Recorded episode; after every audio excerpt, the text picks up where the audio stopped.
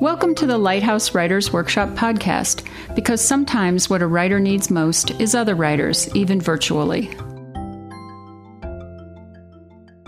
The Draft Reading Series celebrates the diverse and talented writing by students in Lighthouse's workshops. The draft happens once per eight week session, every winter, spring, late summer, and fall. Writers in workshops are drafted by instructors and sent to the front lines to read their work. The theme of the draft 21.0 was home and featured short fiction writer Katie Boland, experimental and hybrid forms writer Beth Brinsfield, narrative nonfiction writer Rachel Mazes, personal essayist Ray Kemble, and a writer from Lighthouse's Young Writers Program, Claire Trainer. Welcome to the Draft 21.0. My name is Mike Henry. Who's new to the draft? Draft virgins. Awesome. There's a few of you out there. So, for those of you who don't know or who have forgotten, like I sometimes do, things, the draft is um, where we take the current workshoppers and instructors in those workshoppers draft their students. Um, some of their students, not all of them, just a couple, just four, five tonight. Four? And then a special consideration, um, a young writer we've drafted as well. So they get conscripted to read something, a draft that they've been working on during the workshop session. Um, this is one of my favorite events during the year because I think this really shows the immense talent that is in the workshops um, at any given point in time.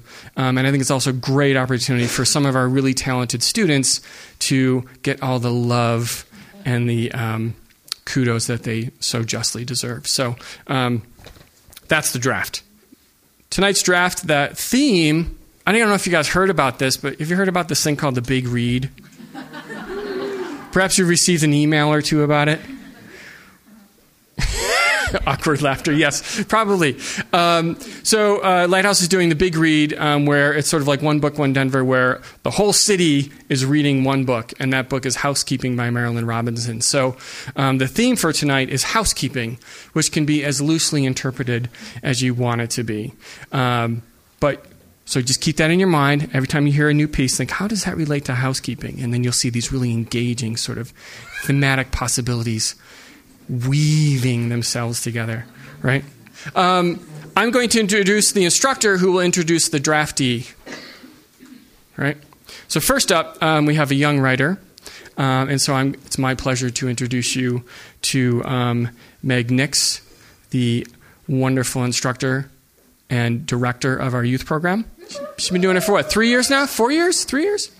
Four years now and she's still here, and she still speaks to me. It's really fantastic.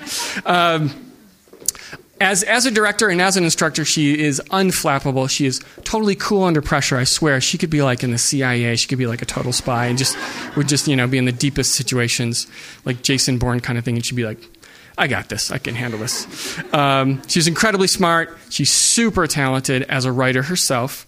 Um, when she's not taking care of all the other young writers who they follow her around like little ducklings every every Wednesday afternoon. We have the teen council and they come in and they just they follow her around and um, eat tons and tons of food.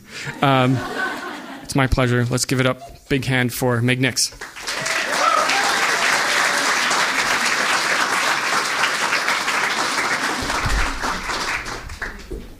I'm Meg, as Mike said. Um, and this is Julia, who um, is the director of the Colorado Conservatory of Dance. And so tonight you're going to see an excerpt from a collaboration that we do together every year where our high school writers write short pieces and um, the ballet company then brings them to life on the stage. So she's going to say a little bit about the collaboration and then I'll talk a little bit about the young writer.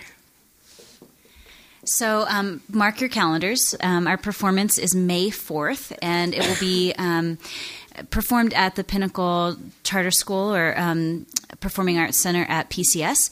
And um, it is the the theme of that performance is revolutions and revolutions of all kinds. Um, the choreographer that you'll see today is Jacqueline Campos, and um, she is a sophomore at, at, Peak to Peak High School and uh, or charter school, and um, she has been dancing with us since she was four. Years old. Um, and this is her fourth year choreographing. So our, our students um, go through a process where, probably much like the writing students, where they learn how to compose dances and then they get to, to do it themselves. And then they get to design the costumes along with the writers and um, uh, music and uh, lighting and bring it all to the stage. So it's really exciting. Um, her dancers today, you'll actually see Jacqueline um, dance, but then Momo, uh, Momo Sakai and Sarah Zhang will be dancing with her. Um, and the young writer is Claire Trainer, who is not so young anymore. She uh, started at Lighthouse eight years ago, and she's graduating this year. Um, and yay, Claire! um, she's going to DePaul, and she's going to be studying writing in Chicago. Um, and uh, Claire is exceptional. I know teachers aren't supposed to have their favorites, but I think as a teacher, you know when there's an exceptional writer right off the bat. Um, she has just this sense of eagerness always in the classroom, and her writing has that too, just sort of a forward but very measured momentum. Um, and I think that's in her person too. She, um, Claire has had a tough couple of years. She had to leave the state for a little while um, for health reasons, which you'll hear about in her piece. And um, when she came back, she had met a dog in Oklahoma one time when she was there, and she drove all the way back to get the dog and bring him back to Colorado, um, which was like a 23 hour round trip. Um, but she she's just thoughtful and calculated, and I think so much of her. Um, I think one really cool thing about her piece. You know, tonight the theme is home, and her piece is sort of about a home away from home and um, I think the cool thing about this collaboration is that you see words finding home in bodies, which is something we don't experience often as writers. Um, and it's a really neat thing to experience for the young writers and as an audience to see that sort of enveloping an embodiment of, of literature. So I'll leave it to them.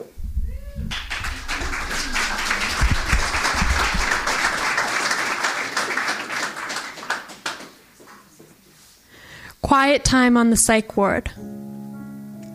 Five lean bodies of hollow eyed teenagers curled against one another on the purple, threadbare couch, crisscross knees banging.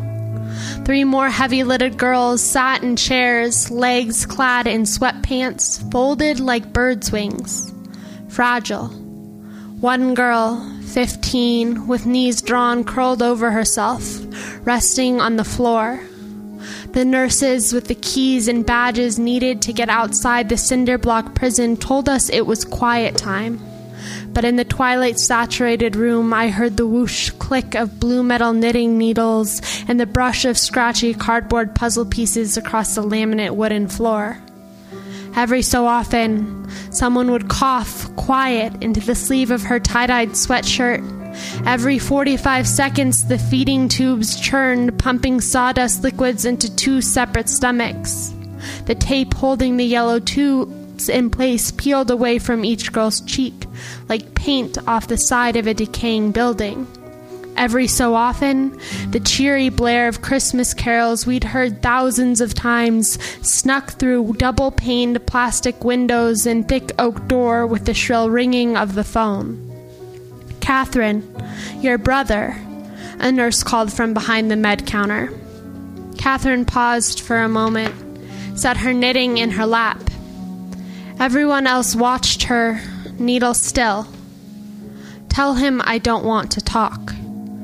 The phone clicked safely back into its cradle, and for a heartbeat, no needles knit no puzzle pieces slid, no music sang in empty halls lined with the mattresses of those of us who could not be trusted in a room alone. I could barely hear my own breath. Everyone was silent. Catherine, do you want to talk about it? Someone asked from the chair tucked beneath the broken stereo. No thanks. We all sat, staring at the buff floor and our chipped nail polish, spun our rings on our fingers. Okay, and silent sounds started once more.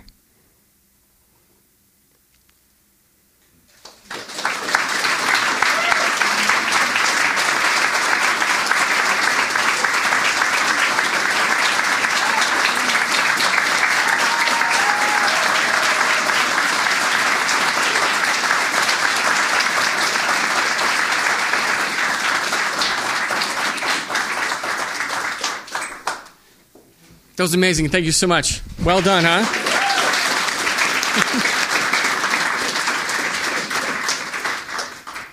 so that's the Lighthouse Young Writers Program and the Colorado Conservatory of Dance. Um, the Young Writers Program is in 35 schools right now. Is that true, Meg? Is that about the right number? Something like something like it's hard to keep track. There's so many of them, um, and then we have workshops. Um, mostly on the weekends here at Lighthouse um, all the time. So um, if you have some young aspiring writers, let them know about us. So next up, um, when when you say Odysseus of the nimble wits, is that an epithet? What's that called? Anyone? This is the quiz. Anybody? Do you know what I mean? Like so and so of the something that sort of describes who they are. Okay. Well, anyways. Right. The, yeah. Uh-huh. Anyways, okay. So um, the next instructor is Richard Froude, and my epithet or whatever it's called for him is Richard of the tremendous beard, as you'll shortly see. Um, so Richard is, uh, damn him, he's going off to med school soon. Is he, has he gone yet? Is he here? Oh, there you are. Okay, you're back there. Okay. I know, it's very sad. Um, we're hoping he gets into med school somewhere here in Colorado and he stays and teaches for us. Because, I mean, med school's not that hard, right? You can still teach. not a big deal. Just gonna, you know, you learn all the bones. The heart, heart has four chambers. You're good, right? That's all you need to know. Anyways, okay, so Richard's going off to med school, um, and I'm thinking it's either because um, the challenge of teaching at Lighthouse is too strenuous and challenging for him.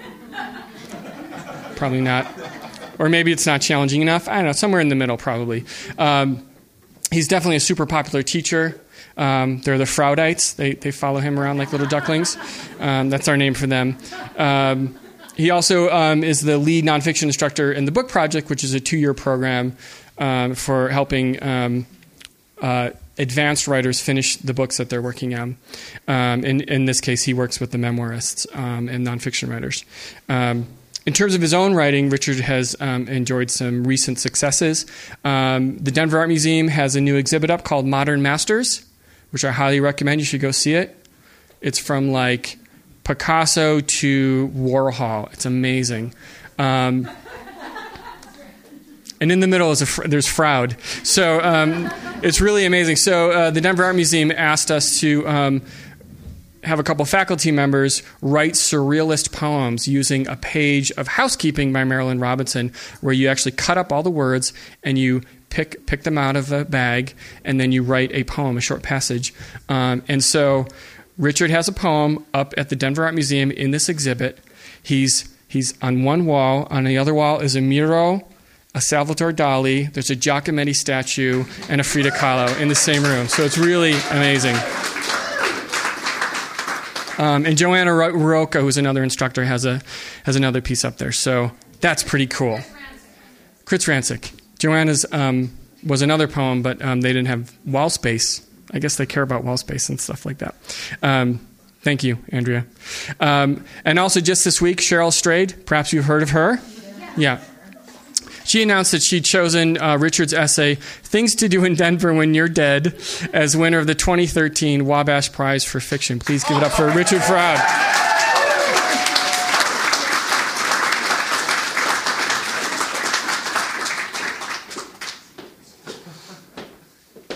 Thanks, Mike. Hi, everyone. it's really embarrassing that that poem is up there next to those amazing paintings because it looks really silly next to the like the, oh the Salvador Dali. What's that? Yeah. but anyway, but still, uh, the exhibition is very good. Um, I'm going to introduce Beth Brinsfield, who I can see sitting over there. Um, Beth Brinsfield came to Lighthouse a few years removed from an MFA at the University of Montana. She began in memoir class, but for the last three sessions has been a stalwart member of the experimental and hybrid forms class. While her work retains a grounding in the autobiographical, it is the transcendence of something magic that makes this writing her own. Not the magic of the conjurer, because these are not tricks, rather, gestures in language and image that bring us closer to a shared truth.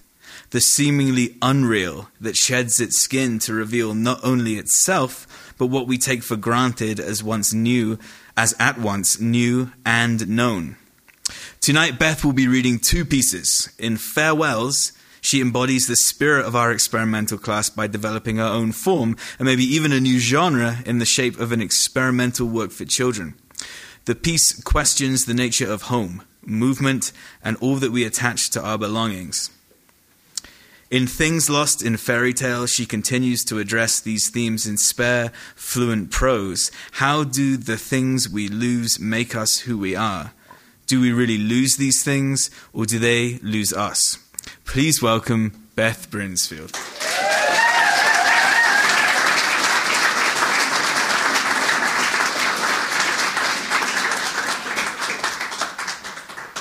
Hi. um, I didn't know that I was a Fraudite, but I guess I just learned that. I just signed up for my fourth class with Richard, and he's a great teacher. Um, this is called Things Lost in Fairy Tales. At my mother's house, it is my last chance to gather missing items from the basement. I go to see if the boxes are there, and some of them are, on metal shelves covered in dust. They have been on these makeshift shelves for 20 years. The boxes hold musical records, the witch costume I wore when I was seven, boat glasses, and plastic silverware from when we were sailors, old clothes, suede coats, flowery print dresses, plaid. There's a small wooden box of things I know are missing from other missing things the gold pin for the kilt, the blue button from a cardigan, the top of the fish food can, the square around the letter S, the roof to my dollhouse and ladder to the ship, the train whistle. I am looking for my picture book collection. I have been looking for it for 25 years since my parents' divorce. Always it was in the blue bookcase with the sliding doors my father had painted. My favorite story was about an old man wandering in the woods who finds a crane in a trap and sets the crane free. He then returns home to his wife. The couple doesn't have children, and so when a girl shows up and says, If you let me live with you, I will make you the most beautiful paper, the old couple agrees. The girl says she will make the paper at night by herself in her room. You can't peek in on me. Every night, the old couple can hear the making of paper, dissonant sounds. They love the girl as a daughter, but one night, the old woman can't keep her promise anymore, and she peeks in to see that the girl is a crane. The girl comes out of the room and says she must leave now. I search for the book for my children. I can find a, re- a record of it, but it is not exactly about what I think. The crane does not make paper, she makes cloth. I am looking for a felted rainbow striped sweater. I want it for my children's dolls. They are boys, but I have given them dolls, and when they are two and three and four, they carry them by one foot and push them in wooden wagons around the house. A long time ago, I went to the pink beach with my parents and my sister. My father bought us wool sweaters at a century old British clothing store. The colors of my sweater were deep, the pattern unique, not exactly in the order of a rainbow. I cried when we got home, and the housekeeper washed it in hot water along with some other winter clothes, and the sweater shrunk and turned into felt. I couldn't bear to part with the tiny garment and kept it in a trunk for years. There's a key I'm looking for as well, a key lost at sea.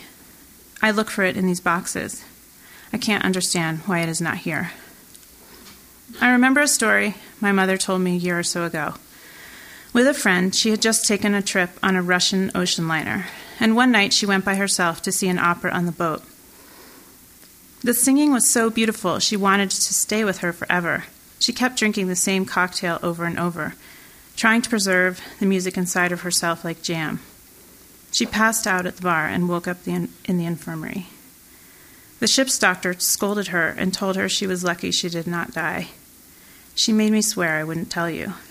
But she has lost her senses, and I don't think she would mind now. I look in the box for, box for, boxes for her senses. I wonder if I could put every item in this basement together, if I could show her all of these things, if her brain would piece back together like a puzzle. I close up the cardboard by folding one corner in. I have taken a few things a tin of old letters from pen pals and camp friends, my parents' wedding album. I like to think the only things I am missing are things lost in fairy tales a red cloak, golden hair, eleven brothers, white pebbles on the path, the birth mother. Okay.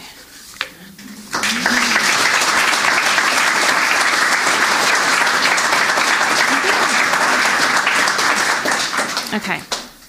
I just asked my friend to bring me my water.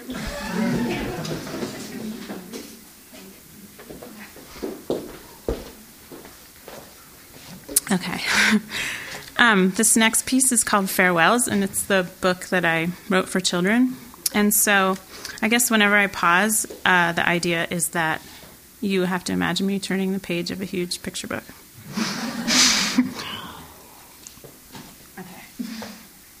Farewells.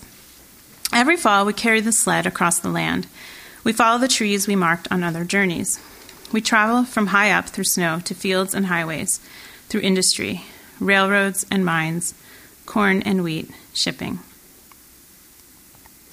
At the ocean, we take our belongings out of the sled. The water takes them away to the middle of the sea. We spend some time in the city. We see a bakery and church before heading back through valleys, over great rivers, following the markers on trees in the snow, the leaves and wind changing on the way while we, are pulling the empty sled behind us. One fall, when we start to put belongings in the sled, we decide to put in only things we have borrowed. We pack the sled with clothing and shoes, toys and jewelry. We gather fairy tales and stories, dictionaries full of every language. We take manners we have learned to follow. We take character traits. We carry the borrowed things over snow and fields and highways. The waves cart our things out to sea. We visit the city again, this time stopping at the bakery and church before we trek home along our map of trees. On the way home, a golden voice is walking with us. We cannot see anyone except birds and wonder if the voice belongs to a bird, but the voice does not warble or caw. It tells us we should go to the water any season, not just in fall. So in winter, we decide to go to the water even in cold weather, taking only things we have found we take shells and rocks and, trinket, and trinkets. We gather animals. We carry people we love. The land is covered in snow, the fields, the highways, even boats near the water have been lifted out and put on the shore, and sheets of ice cover part of the sea. We set our found objects on the ice and let them float out to the cold ocean. Afterwards, we take warmth at the bakery then the church, and in the quietness of snowy streets before setting out for home again. We trudge home and notice the constellation moving in the sky above us. The constellation changes shape and always has a different number of stars. At first, the design has three stars, then it grows to six. The most stars it ever has is ten. We follow the constellation to the top of a mountain. We try to climb the ladder to one star that looks close and bright. In the blue of the morning, the constellation is gone. We never see it again, even in black sky. In spring, we decide to take only things we have bought. We take furniture and rugs and lamps. We gather silverware and pots and pans and candy and food. We cart paintings and picture frames, a car and boat. We carry our schooling and travels. As we walk through the forest, we smell the lemony mud of spring. We see mothers in green fields with babies. We spot violet violet budding flowers, and yellow grasses along the highways. We take our sled again all the way to the water. We place the heavy things in the lapping surf. The high tide has arrived and carts our bought things out to sea. On our way home, we hike through pockets of warm wind. We feel wool on our skin. We look to see if we are wearing sweaters, but we are not. We are never cold. We are not ever hot. We feel the perfect weather in the city, across the highways, the fields, and forests.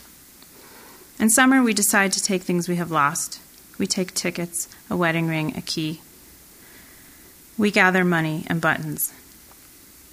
We pack a box full of mittens and coats and hats and scarves. We take swimming goggles and beach towels. We cart relatives we have already said goodbye to. We carry each year of our childhood. The sled is empty, but we pull it full of our memories.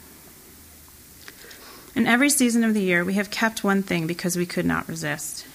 We have kept a storybook. We have kept a dog. We have kept a teapot. We have kept one memory. All we have left besides these four things are things we have made. That's it.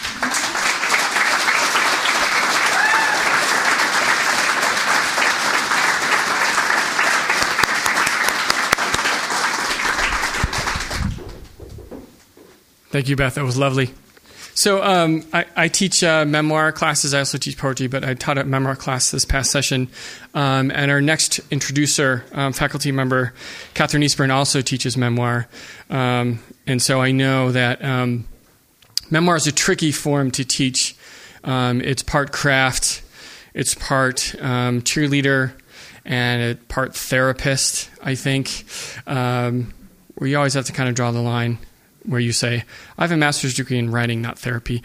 Um, but I do think there there's tremendous power in watching students go through the process of writing their story and discovering really what the story is about, um, which means that they're discovering um, what they're truly about. And I know from talking to, to many of my students who have had um, Kathryn in the past and reading evals and talking to other students of hers that she's a master at this. Um, in such a supportive and calm way, um, not only letting the students, encouraging the students to write beautiful work, but also to discover um, deeper truths. So, um, without further ado, um, please welcome Kathryn Eastburn.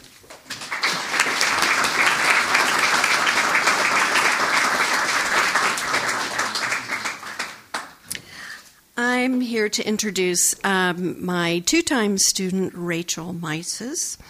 Um, Rachel, I, I, did a little email interview with Rachel, and here are some of the things I learned about her. Um, she lives in her pajamas, um, both in her role as an attorney, researching and writing briefs for other lawyers, but also as a dedicated writer composing and revising essays and stories. She basically never gets dressed or leaves the house except tonight. So you guys are in for a treat. Um, she uh, Rachel has cross genres at Lighthouse. She's studied with Erika Krouse. She's taken workshops with Andre Dubus and Jennifer Egan, and she took uh, Laura Pritchett's course on writing sex scenes, which she particularly enjoyed. Um, her advice to writers is to find readers who will tell you the truth about your work and treasure them and buy them expensive gifts. Um, she did not pay me or bribe me to do this introduction. Um, seriously, um, Rachel is so accomplished. Her stories have been published in Slice, in Blackbird, in the Barcelona Review, and the MacGuffin. And since I have known her uh, in just a brief couple of years, her essays have appeared in the New York Times and in Lilith magazine. Her essay, Bad Dog, that uh, started in a class and ended up in the New York Times has recently been picked up by Bedford St. Martin's uh, for a college writing textbook. Um, she takes orders from a 19 year old cat. Flora Purim and is watched over by the gentle spirits of three departed dogs, uh, about whom she has written beautifully Tilly, Chance, and Molly. Her husband Steve, who is here tonight, loves that she writes but hates appearing in her work. And uh, be assured he is not the central character in tonight's story.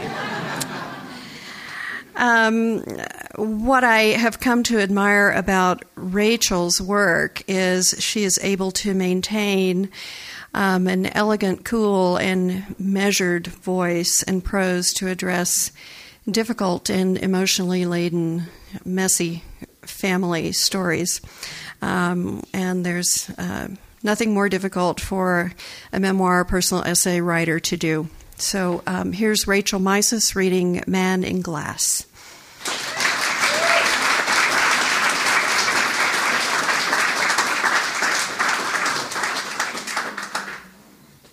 When I was growing up, my father carried on a secret life, disappearing for weeks and even months at a time from our home in Queens, New York, leaving behind a dozen fresh bagels. I would wake up to a warm, doughy smell and find a brown paper bag on the kitchen table and know he was gone. My mother moved supper from the dining room to the kitchen and told people my father was in Albany on business. I continued to eat the bagels long after they hardened, shoving them into a jar of strawberry jam, gnawing on their thick sweetness until I consumed the last trace of him. He died a year ago without an address book or a cell phone. Penciled on a sheet of paper that hung from his refrigerator were phone numbers for a handful of people my three sisters and me, each with a different out of state area code, his business manager, his doctor, and key employees of two funeral homes he owned. The cell phone number for his live in girlfriend Jennifer, a Belizean woman who was also his nurse, was written at an angle and in pen. In the years before he died, he would lie in bed and have Jennifer call the numbers on the list. Get me Joe, he'd yell, referring to his business manager. No matter that it was four o'clock in the morning and Joe was asleep. Mr. Meises wants to talk to you, she would say when Joe picked up. At 60, Jennifer was 20 years younger than my father, but congestive heart failure had aged him, and the gap seemed wider. He weighed 90 pounds, his head was shaved, and he had no teeth. As far as I know, he had no friends. He left instructions to spread his ashes in the Atlantic without ceremony, so there was no chance for admirers to emerge at a funeral. My sisters and I remained at his bedside during his final hours, our throats catching on hymns, our warm hands enveloping his frigid ones. Earlier in the day, Jennifer had tried to shave him. He shook his head no, and that was the last we heard from him. For most of my adult life, although I knew my father lived in Miami, I had no home address for him, and I wondered if I would even know of his death. At 75, a heart attack took away his ability to hide. Concerned about his failing health, Jennifer summoned me to his two bedroom apartment. Apartments on the east side of the building had ocean views, but his was on the west side. It was decorated with high end leather furniture and various artworks. A nine inch man encased in glass balanced on an end table. The man was made of plaster. His head was small, his expression unhappy. Looking at it made me shudder. When I was growing up, even when my father was home, he shut himself in the master bedroom, declaring it off limits to us. When I wanted my mother, I stood outside their bedroom door and rocked back and forth on a spot of carpet that lay above a creaky board. My father hid his drawn, handsome face behind a book at every meal, his high forehead emerging above the pages like an empty billboard. His grayish red hair was always perfectly combed. He once overheard my younger sister Miriam say to a telephone caller that my mother was in the bathroom. She couldn't have been older than ten. Go to your room, he said evenly, and he followed her and whipped her with his belt. His own childhood had been hard. He was born in Moscow in 1933 beneath portraits of Stalin and the Lubavitcher rabbi. When he was an infant, his father drowned. My father was an only child, and his mother abandoned him to her parents in the Russian countryside to find a new husband in the city. Several years passed before she reclaimed him. Weeks after my father would mysteriously leave our house, he would return, and I would race through the front door and down the slate path to the driveway, the screen door slamming behind me. I wrapped myself around him, the fabric covered buckle of his trench coat pressing against my face in autumn, damp wool tickling my nose in winter. I squeezed as hard as I could, but it was like hugging a post. He handed me his leather briefcase, and I carried it into the house. Later, I held a hand towel for him as he washed up for dinner and served his food. To get his attention, I read poems I had written. When I was 10, one of the poems received the Children's Poetry Prize. My father would have me recite it for company. It was about a soldier's death, something I viewed on TV. Speaking the words, I was filled at once with the subject's heaviness and with happiness because my father was listening. I had managed to get his attention, but I would come to resent that it took a poem. When I was six, I ran inside to tell my father I was going to marry my best friend from down the block. You can't, he said. Because I don't have a ring? I couldn't imagine anything standing in our way. Because you don't have your father's permission, he said. In the living room of his Miami apartment, a stone woman and child embraced each other. I couldn't help feeling the irony, but as for my father, I believe the sculpture moved him. He occasionally came to my rescue. Was in, when I was in my 30s, he bailed me out after I ran up an ungodly amount of credit card debt. He saved me from bankruptcy. Once, when our family was traveling and I got my period, I was 14, he headed out in the middle of the night to find an open pharmacy and buy sanitary napkins. A few days before he died, I reminded him of the ways he had helped me. That's what a father does, he said. Eleven years earlier, my mother was run over by a bus in Los Angeles, a few blocks from her home. My father didn't attend the funeral. He called her apartment three days after the accident, and when I picked up, he started talking about selling her place. My mother's blood was barely dry on the asphalt. Paralyzed with grief, I could hardly speak or move, but I discovered I could scream. I raged at the phone's white plastic handset, my grip so tight it ached, until someone took the phone away. I sank into the couch and felt again what I had lost. But two months later, I went to Miami. I wanted to be with him and to see how he was handling her death now that some time had passed. Although divorced when the accident happened, they had been married for 20 years. He picked me up at the airport and we sat in his black Lexus. When I talked about the funeral, the rims of his eyes reddened and a single tear formed and then dissipated without falling. That was as sad as I ever saw him. He once told me that he didn't worry about my crying, which I did easily and often, that my tears were just a form of elimination. It's like you're pissing with your eyes. We sat together, and I pissed with my eyes, and then he dropped me off at my hotel. Although my father's emotions were stunted, the art he displayed emanated feelings of loss. Hanging in his kitchen was a picture of a Hasid wrapped in a prayer shawl, mourning the destruction of the Second Temple at Jerusalem's Wailing Wall. The Chassid grips his downturned head. Before his heart attack, my father was master of his universe, barking orders at employees, issuing commands to Jennifer, and to Alicia, his Guatemalan mistress. He had kept his relationship with Alicia a secret for 40 years. After the heart attack, she came looking for him at his apartment, and the two women discovered each other. Around that time, I too learned of Alicia. One afternoon, when I visited, a woman was sitting next to my father on the couch. He held her hand and called her Luz, light. She was short. Age had rounded her belly, squared the corners of her face. They seemed like old friends, and to be polite, I asked where they had met. Though she knew I was his daughter, she gleefully described the scene. It was September 12, 1969, and I was sitting alone in Radio, Radio City Music Hall. You know, those red velvet seats. Your father approached me. It was Rosh Hashanah. The High Holy Days, my father chimed in, while I did the math and realized I was seven at the time, at home with my mother, wondering where my father was. In that moment, I confirmed a lifetime of suspicion, and what had been a painful mystery turned tawdry. This small woman was at the heart of it. He had preferred her to us. I ran to the kitchen and sobbed. They didn't come after me. I later learned my father was paying for her granddaughter's cooking school tuition. My father continued to see both women. It is a testament to the control he exercised over them that neither woman complained, not even when Alicia moved in, and they shared not only my father, but also the small apartment. Alicia replaced Jennifer in his bed. I learned from my sister Beth that Alicia had shoved Jennifer and pulled her hair, but my father remained indifferent to the distress he caused. Yet on a bookshelf in his office, he displayed a metal sculpture of a man and woman kneeling and facing each other, their heads and hands curving toward each other, forming a circle. Where heads and hands touched, the metal fused, obliterating, obliterating the figure's fingers and palms. A picture of a couple dancing hung in his bathroom, and one of a couple kissing hung in the hall. I never saw my father dance with my mother or kiss her. Perhaps he did such things with Alicia. The last year of his life, his illness progressing, my father slept 22 hours a day. When, he, when I visited, he could barely stay awake, and I would return to my hotel room, vowing never to see him again.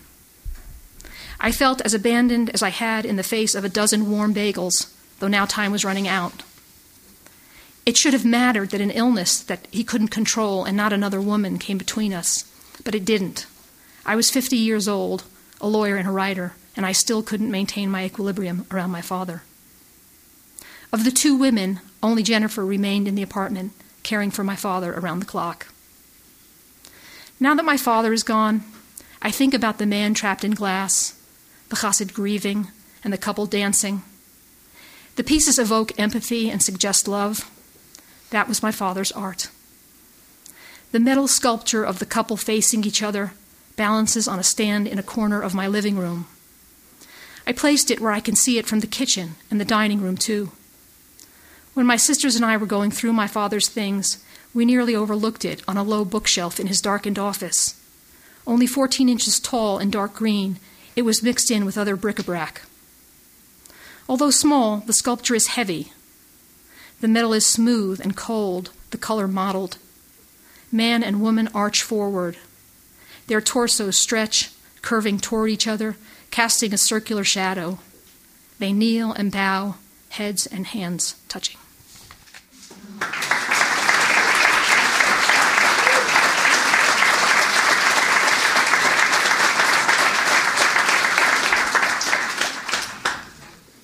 Thank you, Rachel.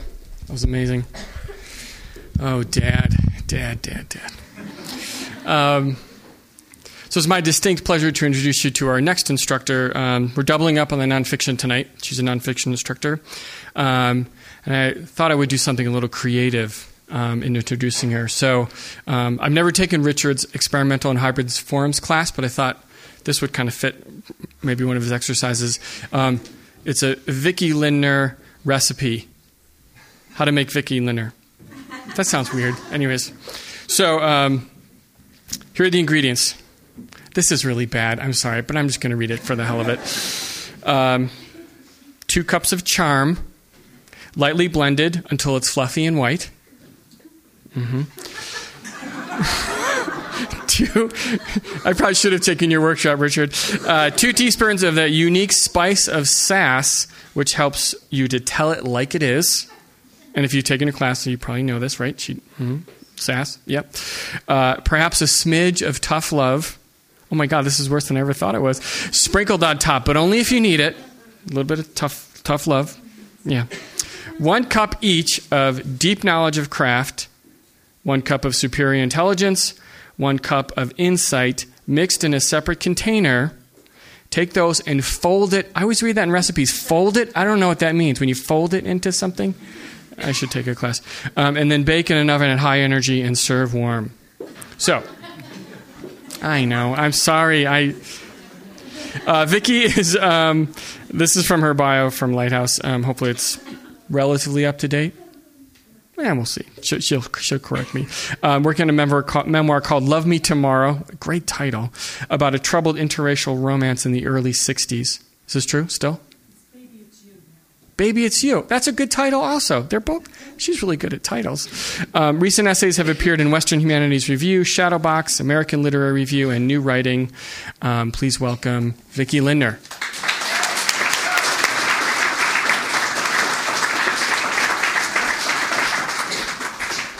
How did you know I was a cook?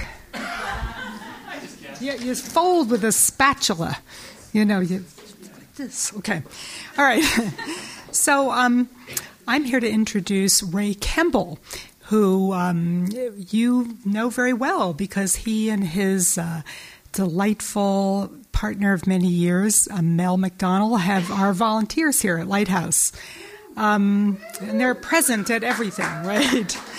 Um, the essay that you're going to hear part of tonight, Safe Landing, began when Ray and Mel visited Richard and me in my cabin in the Shoshone National Forest on their way home from Yellowstone. And we're sitting around, you know, drinking wine, except for Ray, who, for reasons you will soon hear, does no longer drink. Um, and out came the story of, of Mel surviving a famous airline crash in Sioux City in the early 80s. And um, and at, at the end of you know the story, Ray revealed that this was the catalyst that had brought them together and caused him to quit drinking. And um, I said, "That's the best quitting drinking story I ever heard. you have to write it." And um, Ray turned a little pale, um, but he he was game, and he began the essay in my personal essay class, and then went on to finish it in a, the course I've been recently teaching, finishing nonfiction. But he began a journey that all essayists face: how to turn the persona that represented himself, the character we call I in a personal essay, into a reliable narrator. Now, fiction writers have a lot of issues to deal with, but this is not one. Um, the unreliable narrator or character is an acceptable tradition in short stories and novels. The scoundrel can lie, be so deluded that it's impossible for the wise reader to believe him, or downright determined to pull the wool over all the other characters' eyes. We watch that character, that unreliable character, um, in his struggle or her struggle to arrive at the truth about life, a truth we've already figured out ourselves.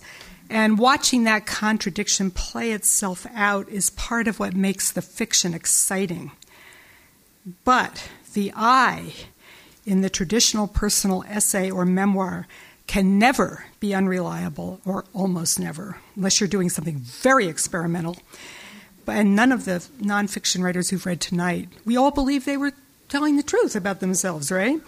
Even the ones from the avant garde class.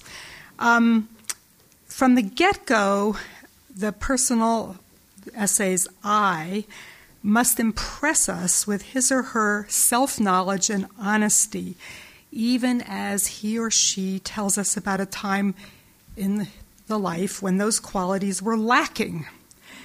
And that can require a ton of self analysis of the psychological variety that Mike was speaking about before. So, as Ray told the story of how a woman, his eye was struggling to commit to, wanted to commit to, and couldn't quite do it yet, um, how she almost perished in an airplane crash, he had a lot of very tough questions to answer. Why was my eye drinking? Why was my eye lonely? Why had none of my eyes' previous polymorphous relationships worked? And what was it about Mel that sparked a desire for change? Luckily for him, the finishing nonfiction workshop was populated with um, a lot of um, uh, amateur psychologists and and we were lucky enough to have a real psychotherapist, a transpersonal psychotherapist who trained at Naropa. And we kept finding murky places in Ray's eye that demanded clarification and sometimes attempted, we all attempted to explain Ray to himself. um, now that journey is 90% over, and the result, as you are about to see, embodies some very good writing and these personal revelations. Uh, Ray is an actor and a playwright, but this is the first time he will be playing himself.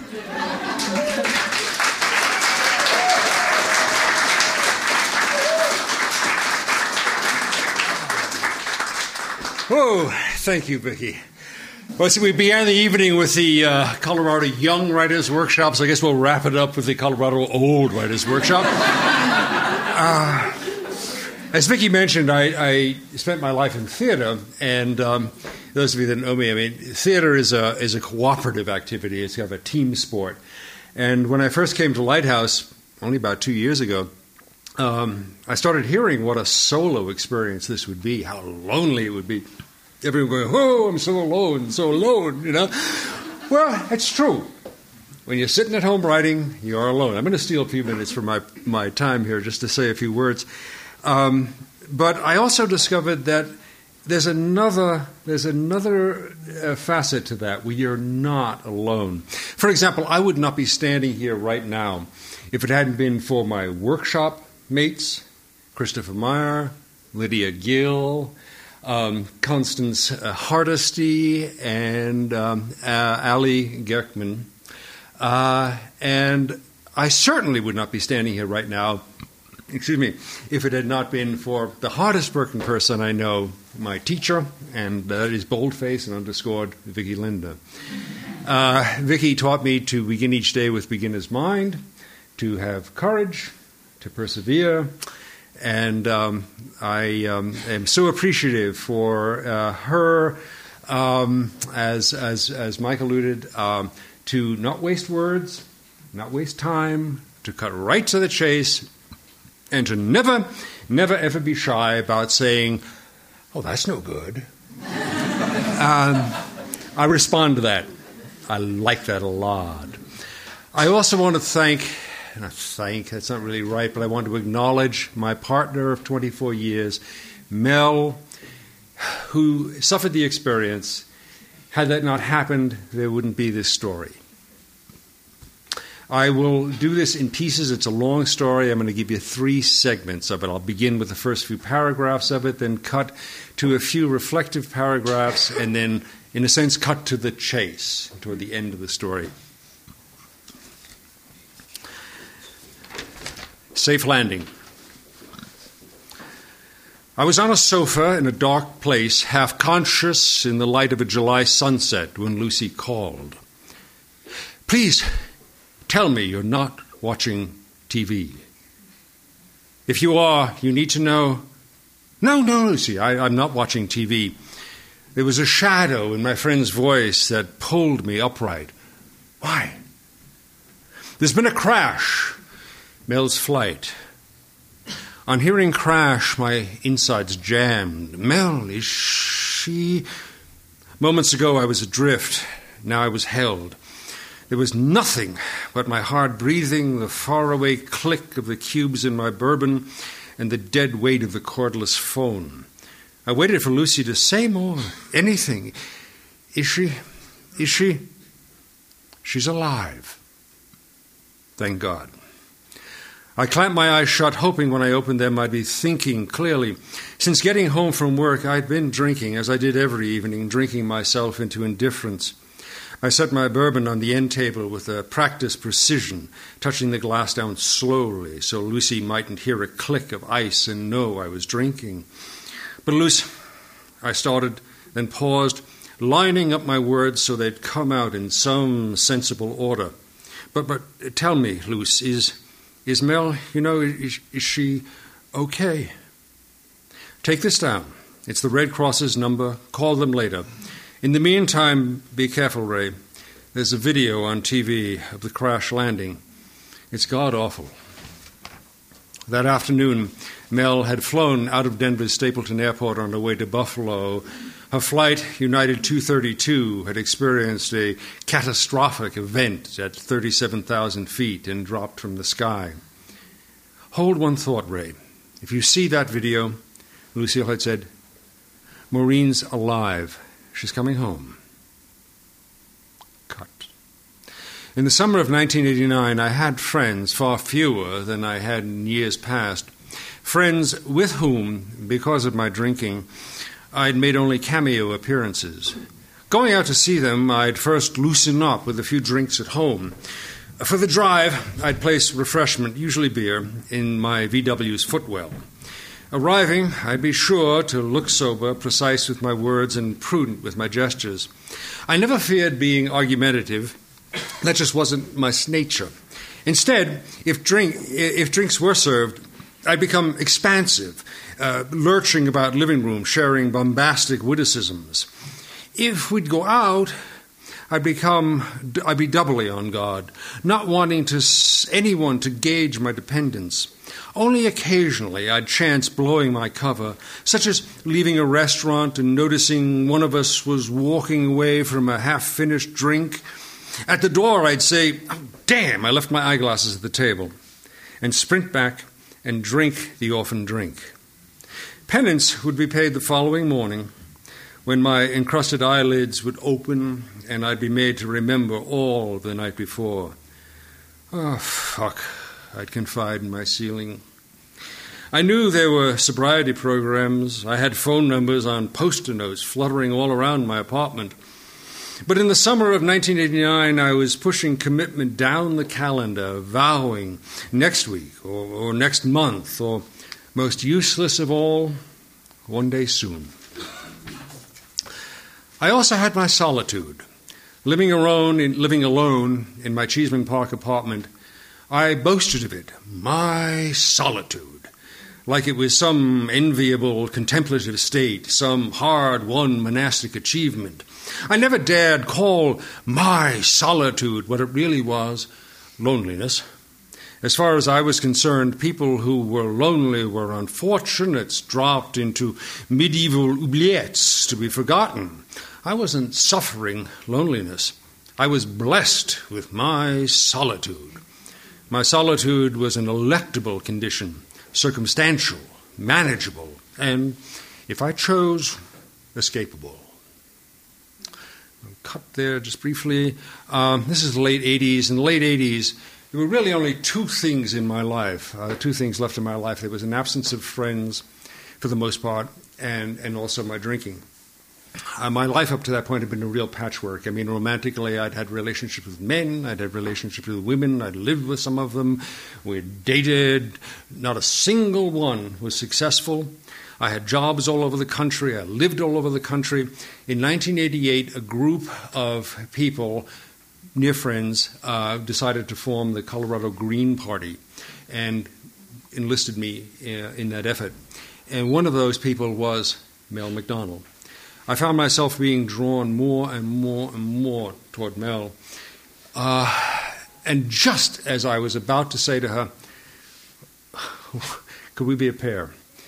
What do you think? We could team up. That's when she boarded United Flight 232. I'm going to pick up here where I'm on the phone that evening with the Red Cross. Uh, Miss McDonald has one minor injury, a scratched cornea, the voice answering the Red Cross said. The airline will be flying her back to Denver tomorrow. Flying. I was incredulous. What? What if she doesn't want to fly? I mean, Jesus Christ. I squeezed my eyes shut, hoping when I opened them I'd have an idea. Look, look, uh, can you get a message to Miss McDonald? If you can, tell her to wait. Tell her I'm, I'm coming for her. Sir? In my car. Sir, I. In my car. I was advised not to start out, not until I heard if Mel would wait for me. Hurry. That was my paramount thought. Hurry. I had to be ready to go the moment the Red Cross called. One more bourbon to lessen my anxiety, I reasoned, but that'd be all for the night. Setting uh, ten, my 10 year old Roadmaster Atlas on the dinette table and pressing it open to the two page Western States, I saw that Denver to Sioux City was 650 miles. Holy Christ, I thought. 1,300 miles. 1,300 miles round trip. I could make it if I drove sensibly. I got my Mr. Coffee started. I had several vacuum bottles. I'll fill all of them. What would Mel like? Sandwiches. I, uh, I had a half loaf of Rudi's whole wheat, some just fruit jelly, and a jar of Adams all natural peanut butter. On the way, I'd stop at the 7 Eleven and buy uh, uh, a dozen candy bars and two, three six packs of caffeinated soda. That'd be plenty for the 1,300 miles. I, I packed my igloo cooler with the sandwiches, put the vacuum bottles in a plastic tote, and set everything by the front door. The video. I hadn't watched that yet. I gave myself permission for one more bourbon. My last, absolutely, to fortify myself after all, Lucy had said the video was god awful. Power on. And right away, I found a news anchor wrapping up saying, and today's top story from Sioux City the crash of United 232. At first, everything looked normal. The big DC 10 was coming down out of a clear sky. Then A hundred or so feet above the runway, United 232's right wing sank, grazing the tarmac. The wing rose, and 232 seemed to right itself. Then the wing sank a second time, this time gouging the runway. Propelled at more than 300 miles per hour, 232 cracked free of its impaled wing, but not without consequence. The plane caromed down the runway, jerked about crazily by its own momentum. Flame and smoke spread everywhere. On a hard bounce, 232's nose dropped, punching the runway, sending its block long fuselage teeter tottering up in the air. Hammered back down, the plane broke apart. The remaining left wing cracked off. The nose, flight deck, and the first class section spun ahead like a crazed shuttlecock. The rear section, with 67 people in their seats, scraped to an incendiary stop in a pool of burning fuel. The midsection, with 216 people buckled in, struck and began a slow motion roll like a falled redwood, over and over and over until flattening a perimeter fence and coming to a rocking stop, belly side up, in a stand of Iowa corn. Mel was somewhere in that midsection. I imagine seeing her buckle tight, going over and over, caught in a tunnel of screaming, ending upside down. I saw Mel fight to unbuckle herself and somersault to what had been the plane's ceiling but was now its floor. I saw her stumble toward a rent in the fuselage, toward a wedge of sunlight. I imagined, too, as Mel fought to survive, the horrific sight she was seeing. The video ended with a wide shot United 232 dismembered, lying motionless beneath multiple columns of black smoke curling up into a clear sky. I pressed power off. Got to be ready.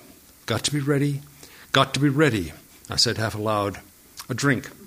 A last one, I promised to myself. I looked at the phone. God damn it, ring! My brain's a knot. I sank at the dinette table and spun the road map to face me and once more ran my fingertip along the thick red line from Denver to Sioux City.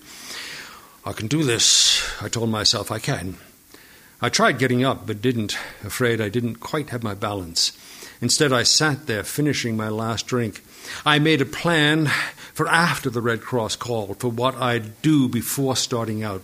Before starting out, I'd set this in my mind. Before starting out, before getting in my car, and before starting out, I'd go outside and take in as much as I could of the clarifying night air. I'd breathe deeply, maybe walk up and down the block a few times, maybe even run. I'd make myself sober. It had worked in the past. That's what I'd do. I'd make myself sober. That was the plan. At 10 to 11, the phone rang. I lunged for it. Miss McDonald is accepting the airline's offer and flying back to Denver. I surrendered. I slapped off the lights and fell into bed. I'm going to stop there, but just say um, Mel and I, as I mentioned before, have been together for 24 years now.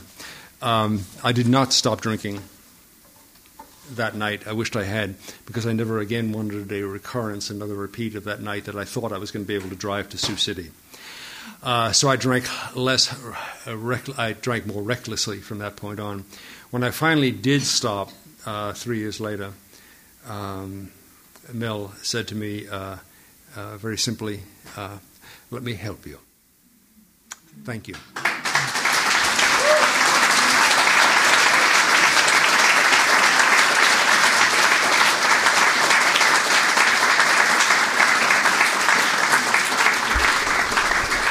Thank you, Ray. Thank you, Mel, for surviving that crash. Um, thank you, everyone, for being here tonight. Uh, thank you for being supporters of Lighthouse, for being members, for taking workshops, for just coming down and hanging out. Um, please, let's continue the celebration of these amazing writers upstairs, and let's give them one more round of applause.